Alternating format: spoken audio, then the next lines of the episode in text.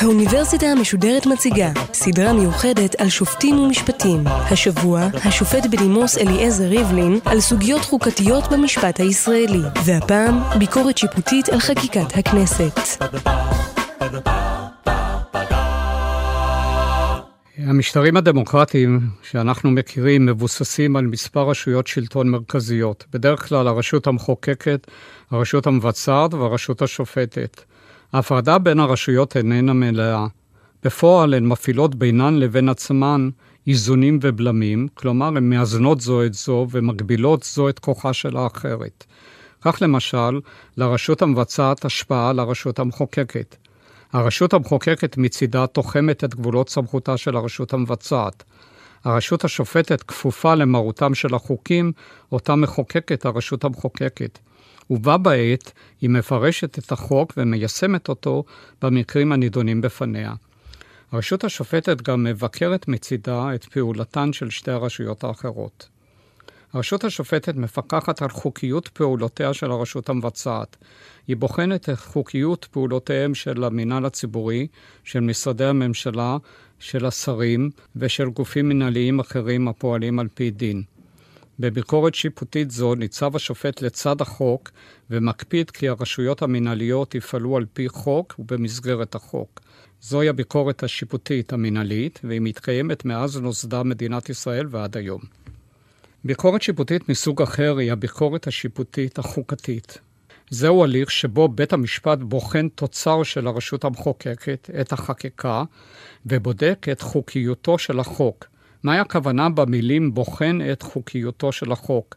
האם החוק יכול להיות לא חוקי?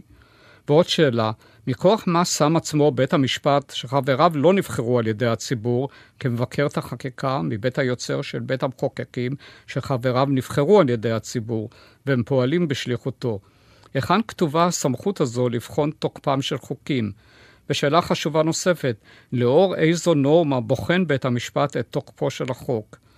התשובה לשאלות האלה היא תשובה מורכבת, והיא מצריכה חזרה אל ראשיתם של דברים. השופט האמריקאי אולמס כתב פעם שדף אחד של היסטוריה שקול כנגד כרך שלם של היגיון. בואו נחזור איפה אל ההיסטוריה, אל השנה בה התעוררו כל השאלות האלה בדמוקרטיה אחרת, ותיקה יותר, זו של ארצות הברית של אמריקה. השנה היא שנת 1803, ראשית ימיה של האומה האמריקאית כאומה עצמאית, שהשתחררה זה עתה מעולו של שלטון זר. הייתה זו שנה של חילופי נשיאים. הנשיא השני של ארצות הברית, ג'ון אדמס, הפסיד בבחירות לנשיאות, ובמקומו נכנס לבית הלבן יריבו, הנשיא השלישי, תומאס ג'פרסון. ג'ון אדמס, הנשיא היוצא, ביקש לנצל את ימי הכהונה האחרונים שלו למינוי שופטים פדרליים כלבבו, רבים ככל האפשר. הוא הספיק למנות חלק מהם, אך מועמדים אחרים לשיפוט לא הספיקו לקבל מידי מזכיר המדינה של אז את כתב המינוי עד ליום שבו החלה כהונתו של הנשיא החדש. אחד מן השופטים האלה, שלא היה סיפק ליתן לו כתב מינוי, היה שופט בשם מרברי, הוא עתר לבית המשפט כנגד מזכיר המדינה החדש מדיסון, וביקש שבית המשפט העליון יצווה עליו למסור לו את כתב המינוי. היה זה פסק הדין הידוע של מרברי נגד מדיסון. בית המשפט העליון של ארצות הברית דחה את עתירתו של השופט מרברי בנימוק שהחוק שעל פיו הוא נבחר בטל ואין לו תוקף. ומדוע הוא בטל? כי הוא סותר את חוקת ארצות הברית שהתקבלה שנים ספורות קודם לכן. החוקה, כך נפסק, היא החוק העליון, וכל יתר החוקים כפופים לה, והחוקה בכלל לא הסמיכה לחוקק חוק כמו זה שלפיו נבחר השופט. מן הסולם הנורמטיבי הזה, חוקה ותחתיה חוק, שאב בית המשפט העליון של ארצות הברית את כוחו לבחון את תוקפו של החוק, את חוקיותו. בראש הסולם הנורמטיבי המשפטי של ארצות הברית עומדת החוקה המבטאת את רצונו של העם, והיא אכן פותחת במילים אנו בני העם של ארצות הברית, מייסדים בזאת חוקה לארצות הברית. מנסחי החוקה רצו להצביע בכך על מקור כוחה ותוקפה של החוקה האמריקאית, הלא הם בני העם האמריקאי. העיקרון הזה שנקבע בשנת 1803, קובע כי חוקיותו של חוק נבחנת אל מול הנורמה הגבוהה יותר, החוקה. אם החוק סותר את החוקה הוא בלתי חוקתי. כדי להמחיש את העיקרון הזה, קחו דוגמה בדיונית. נניח שהחוקה אוסרת על אפליה בין בני אדם על רקע של מוצא או גזע, ולמרות זאת מתקבל חוק שלפיו בני אדם ממוצא מסוים ישלמו פחות מיסים מאחרים. אנחנו מזהים כאן התנגשות בין החוקה שאוסרת אפליה כזו לבין החוק המפלה. במקרה כזה התוצאה עשויה להיות ביטולו של החוק המפלה. כעת אנחנו יכולים גם להבין מדוע ביקורת שיפוטית על חוקי בית המחוקקים נקראת ביקורת שיפוטית חוקתית, שכן היא בוחנת את החוק לאור החוקה. עכשיו כשאנו יודעים מהי ביקורת שיפוטית חוקתית ומכירים את הרקע ההיסטורי שלה ואת הבסיס הנורמטיבי שלה, נעבור אל המשפט הישראלי, אל הביקורת השיפוטית החוקתית שמקיימים בתי המשפט בישראל על חוקי הכנסת. כאן מתעוררות שתי שאלות. שאלה ראשונה, האם למדינת ישראל יש חוקה, כלומר מסמך משפטי העומד בראש ההיררכיה הנורמטיבית ושלאורו ניתן לבחון את חוקי הכנסת? והשאלה השנייה, האם מוסמך ורשאי בית המשפט הישראלי לקיים הליך של ביקורת שיפוטית חקיקתית? האם למדינת ישראל יש חוקה? בהכרזה על הקמת המדינה בשנת 1948 נחתמה מגילת העצמאות. המגילה מפרטת את עקרונותיה המוסריים, החברתיים והמשפטיים של מדינת ישראל כמדינה יהודית ודמוקרטית. אולם המגילה אינה מהווה את החוקה של מדינת ישראל. במגילת העצמאות עצמה נאמר שבעתיד תיקבע חוקה. הכנסת הראשונה אכן דנה בנושא של הכנת חוקה, אך לא הצליחה לעמוד במשימה. בשנת 1950 התקבלה בכנסת פשרה שלפיה במקום לחוקק בבת אחת חוקה שלמה, תחוקק הכנסת שורה של חוקי יסוד, שבסופו של יום ישמשו פרקים בחוקה השלמה. ואכן במרוצת השנים חוקקה הכנסת מספר חוקי יסוד שרובם עוסקים בסמכויות מוסדות השלטון השונים, הממשלה, הכנסת, הרשות השופטת, מעמדה של ירושלים, מקרקעי ישראל ועוד. בשנת 1992 חל מפנה, והכנסת חוקקה שני חוקי יסוד שעסקו בזכויות האדם של האזרח. היו אלה חוק יסוד כבוד האדם וחירותו וחוק יסוד חופש העיסוק. בשני החוקים האלה נוסחה למעשה מגילת הזכויות של האזרחים בישראל. זו אמנם מגילה חלקית, שאינה מפרשת את מלוא זכויות האזרח, אך היה בהם בחוקי היסוד האלה כדי להכניס תוכן חדש בפרקי החוקה המתגבשים. לראשונה נקבעו בהם זכויות היסוד של האדם. יתרה מכך, בחוקי היסוד עצמם נקבעו הוראות המגבילות חקיקת חוקים שיש בהם משום סתירה לחוקי היסוד האלה. מהוראות האלה משתמע כי חוקי היסוד זוכים למעמד נורמטיבי גבוה יותר מזה שממנו נהנה חוק רגיל שמתקבל בכנסת. בשנת 1995 נידונה בבית המשפט העליון השאלה האם מהווים חוקי היסוד שנתקבלו בשנת 1992 חוקה. השאלה הוכרעה בפסק דין בנק המזרחי נגד מגדל, שניתן על ידי תשעה שופטים, והמכונה מרברי נגד מדיסון הישראלי. בית המשפט העליון קבע, ברוב של שמונה שופטים נגד אחד, כי הכנסת רשאית ומוסמכת לחוקק חוקה, וכי חוקי היסוד מהווים חלק מפרקי החוקה של מדינת ישראל, בהתאם להחלטה שנתקבלה בשעתו, וכי יש להם מעמד מיוחד. בחוקי היסוד נאמר כי כל רשויות השלטון במדינה מחויבות לכבד את הוראותיהם.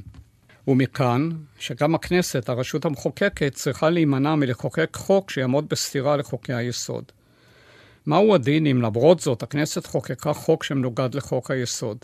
התשובה לכך קשורה להליך של ביקורת שיפוטית חוקתית, כפי שנסביר מיד, והיא קשורה גם לשאלה השנייה שעוררנו, האם מוסמך בית המשפט לבקר את תוקפם של החוקים לאור חוקי היסוד. בפסק דין בנק המזרחי נקבע כי אם הכנסת חוקקה חוק שעומד בניגוד לחוקי היסוד, תפקידו של בית המשפט הוא להצהיר שהחוק בטל, כלומר אין לו תוקף. אמנם חוקי היסוד לא העניקו לבית המשפט באופן מפורש את הסמכות לפסול חוקים, אך חלק מהסעיפים בחוקים אלה מלמדים כאמור על העליונות שיש לחוק יסוד על פני חוק רגיל, ועל המגבלות המוטלות על חקיקה רגילה שאינה מתיישבת עם חוקי היסוד. בנוסף, קביעה זו של בית המשפט התבססה על התפתחות של ביקורת שיפוטית חוקתית במדינות דמוקרטיות רבות, ובהן, כפי שראינו, ארצות הברית. אלמלא האפשרות של ביקורת שיפוטית על חוקי הכנסת, עלול להיווצר מצב שבו החוקה תישאר ברמה התאורטית ולא ניתן יהיה לאכוף אותה, שהרי הכנסת תוכל לחוקק חוקים שיעמדו בניגוד לחוקי היסוד. כדי להמחיש את סמכותו של בית המשפט לקיים ביקורת שיפוטית על חוקי הכנסת, נביא דוגמה תאורטית נוספת. נניח שהכנסת חוקקה חוק שמגביל את זכותם של אנשים מסוימים לצאת מגבולות המדינה. על פי חוק יסוד כבוד האדם וחירותו, כל אדם חופשי לצאת מישראל, ומכאן ההתנגשות בין החוק הדמיוני שתיארנו לבין חוק יסוד כבוד האדם וחירותו.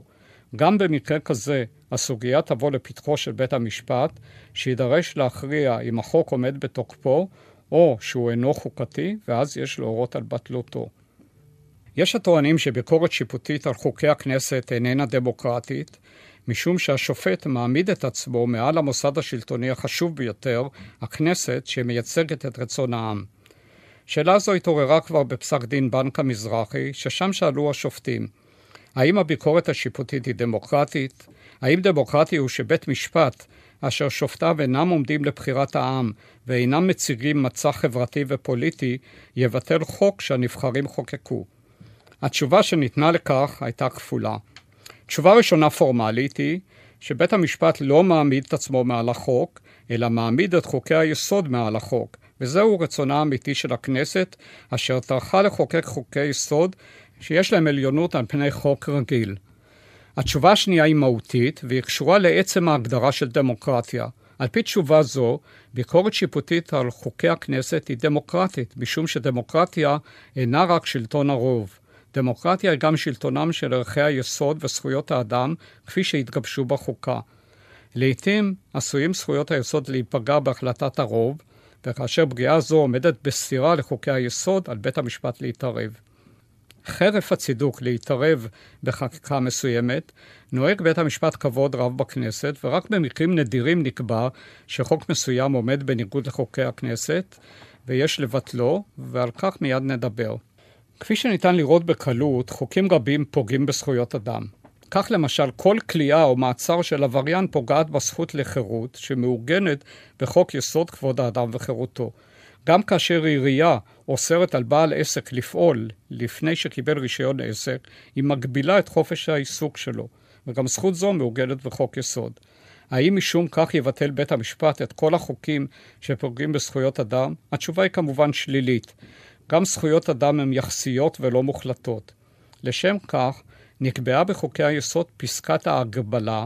למעשה מדובר בסעיף שקובע תנאים שאם החוק הרגיל עומד בהם, הוא יוכל להישאר בתוקף למרות פגיעתו בזכויות אדם. במקרים כאלה, למרות ההתנגשות בין הוראותיו של חוק רגיל לבין הוראותיו של חוק יסוד, החוק הרגיל יעמוד בתוקפו. ההליך שבו נבחנת השאלה אם יש התנגשות בין החוק לבין חוק יסוד, ואם למרות ההתנגשות החוק עומד בתנאים הנותנים לו תוקף, הוא הליך של ביקורת שיפוטית חוקתית. ההליך המורכב של הביקורת השיפוטית החוקתית מגביל את בית המשפט כשהוא נדרש לבדוק את תקפותו של חוק. בנוסף לשלבים הברורים של הליך הביקורת השיפוטית החוקתית, בית המשפט העליון עצמו חזר והדגיש כי נדרש איפוק וריסון רב בטרם תתקבל ההחלטה על בטלותו של חוק. החלטה מעין זו היא החלטה כבדת משקל, שיש לה משמעות ניכרת מבחינת שיטת המשטר. על דרך הכלל, הפרדת רשויות מחייבת כי בית המחוקקים, הכנסת, יחוקק חוקים ובית המשפט לא יתערב בכך. ביקורת שיפוטית על חוקי הכנסת עשויה לפגוע בעיקרון זה של הפרדת רשויות. באחד מפסקי הדין אמר השופט יצחק זמיר דברים שמן הראוי להביאם צריך להיות ברור, כך הוא אמר, לכל בר דעת, שבית המשפט אינו אמור לעשות שימוש בסמכותו לבטל חוק, אלא במקרה בולט של פגיעה מהותית בזכויות יסוד או בערכים בסיסיים. כבוד האדם אינו צריך לדחוק את כבוד החוק. ואכן בית המשפט נוהג זהירות בהליכים של ביקורת שיפוטית על חוקי הכנסת. במקרים רבים, כאשר הטענות נגד החוק הן טענות לא משמעותיות, בית המשפט דוחה אותן על הסף. לא כל המקרים האלה מתפרסמים בציבור. גם במקרים הרציניים יותר, השופטים מפעילים שיקול דעת זהיר ומשאירים לכנסת את מרחב התמרון המקסימלי. רק במקרים חריגים מתקבלת החלטה להורות על פסלות חוק, וגם אז השאיפה היא לפסול רק סעיפים מצומצמים ולא את החוק כולו. על מקרים נבחרים מתוך אותם פסקי דין נדירים שבהם הורה בית המשפט העליון על ביטול חוק, נספר כעת. המקרה הראשון עליו נדבר קשור לדיני המעצרים. כל מעצר של אדם פוגע כמובן באחת הזכויות הבסיסיות ביותר, הזכות לחירות.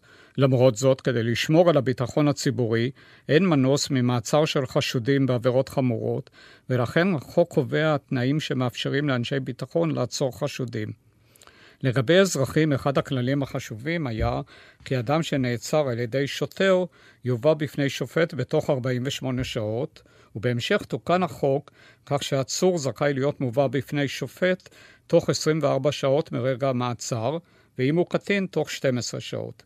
בדרך זו, הפגיעה בחירות נעשית באופן ראשוני על ידי שוטר, אך בתוך פרק זמן קצר העצור מובא בפני שופט שבוחן את חוקיות המעצר. עם זאת, לגבי חיילים, המצב המשפטי שונה. בחוק השיפוט הצבאי נחקק סעיף שהתיר לעצור חייל למשך 96 שעות לפני שיובא בפני שופט. מובן כי בכך נגרמת פגיעה חמורה יותר בחירותו של החייל העצור בהשוואה לאזרח.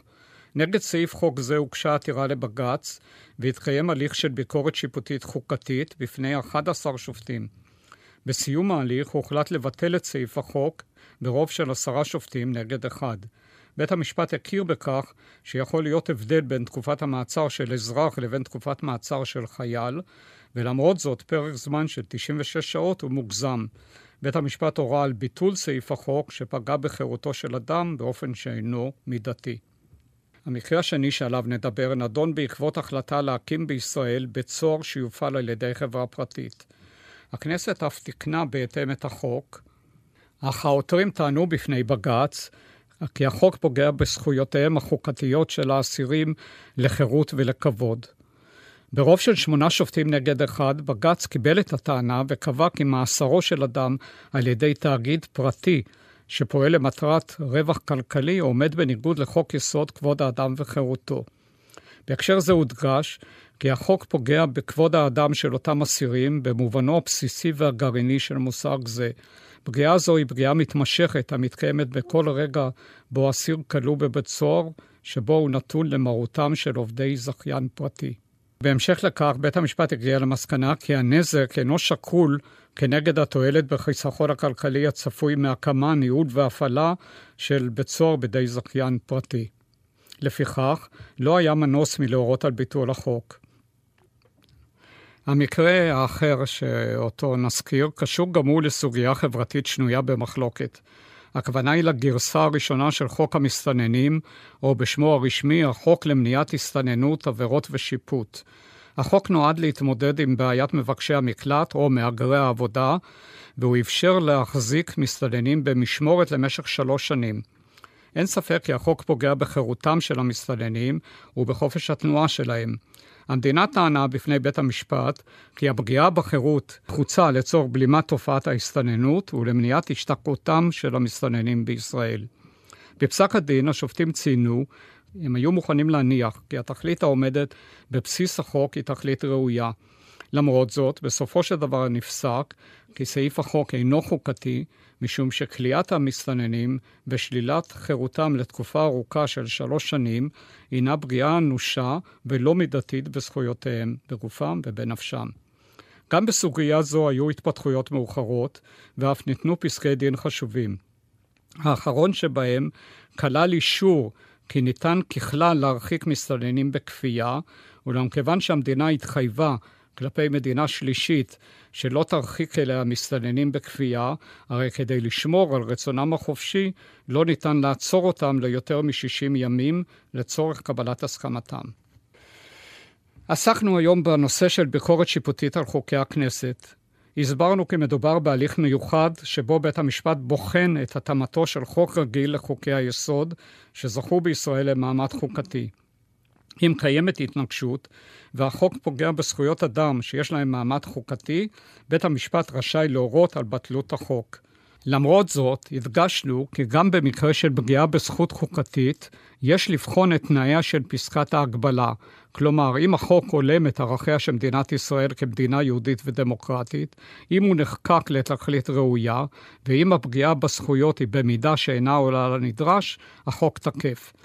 רק אם החוק הפוגע לא עומד בתנאים אלה, ייאלץ בית המשפט להורות על בטלותו. בכל מקרה, בית המשפט שואף להימנע מהתערבות בעבודת הכנסת, ולכן פסקי דין כאלה הם מועטים. אה, ואולי הערה לסיום. סיפרנו כי ההיסטוריה הנוגעת לביקורת השיפוטית מרחיקה עד לראשית המאה ה-19 בארצות הברית, שם נקבעה כזכור בשנת 1803 סמכותו של בית המשפט להצהיר על בטלות חוק.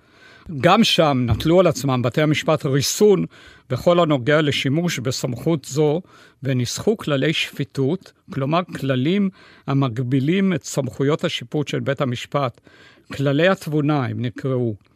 בשורה של פסקי דין ציינתי את החשיבות של כללי השפיטות המטילים סייגים על סמכותו של בית המשפט הדן בסכסוכים המתעוררים בפניו, זאת בשל הרצון להימנע מלדון במחלוקות ציבוריות ובשל הצורך להימנע מלדון בשאלה חוקתית אם אין הדבר נחוץ באורח החלטי לצורך ההכרעה הנדרשת. תורות השפיטות האלה משמרות לדעתי את משאבי הרשות השופטת ומאפשרות לה למקד את משאביה לצורך הכרעה בשאלות אשר חיוני שתכריע בהן. אין המדובר רק במשאבים פיננסיים ובמשאבים של זמן שיפוטי, כי אם גם, ובעיקר, במשאבים של אמון הציבור. כבר לפני למעלה מ-200 שנים עמד המדינאי הדגול אלכסנדר המילטון על כך שלרשות השופטת אין שליטה על הארנק, התקציב, ועל החרב, כוח האכיפה. משאביה של הרשות מוגבלים, ועיקרם אמון הציבור. ההימנעות מן הירידה על זירת המחלוקת הפוליטית והציבורית וכיבוד הרשויות האחרות במקרים הראויים לכך לא באה להעצים את כוחן של אותן רשויות, כי אם לשמור על משאביה של הרשות השופטת, על מנת שאלה יעמדו לה ביום פקודה, ביום שבו היא נדרשת להתערב על מנת למנוע פגיעה בזכויות היסוד של האדם. אין מחלוקת כי שלטון החוק בהיבטו המהותי בא להבטיח שמירה על זכויות אדם. לעתים גם כנגד בחירת הרוב. לבית המשפט תפקיד חשוב להבטחת זכויות האדם בכל שיטות המשפט בעולם החופשי, גם אצלנו. לשם כך הוא נדרש לשמר את משאביו.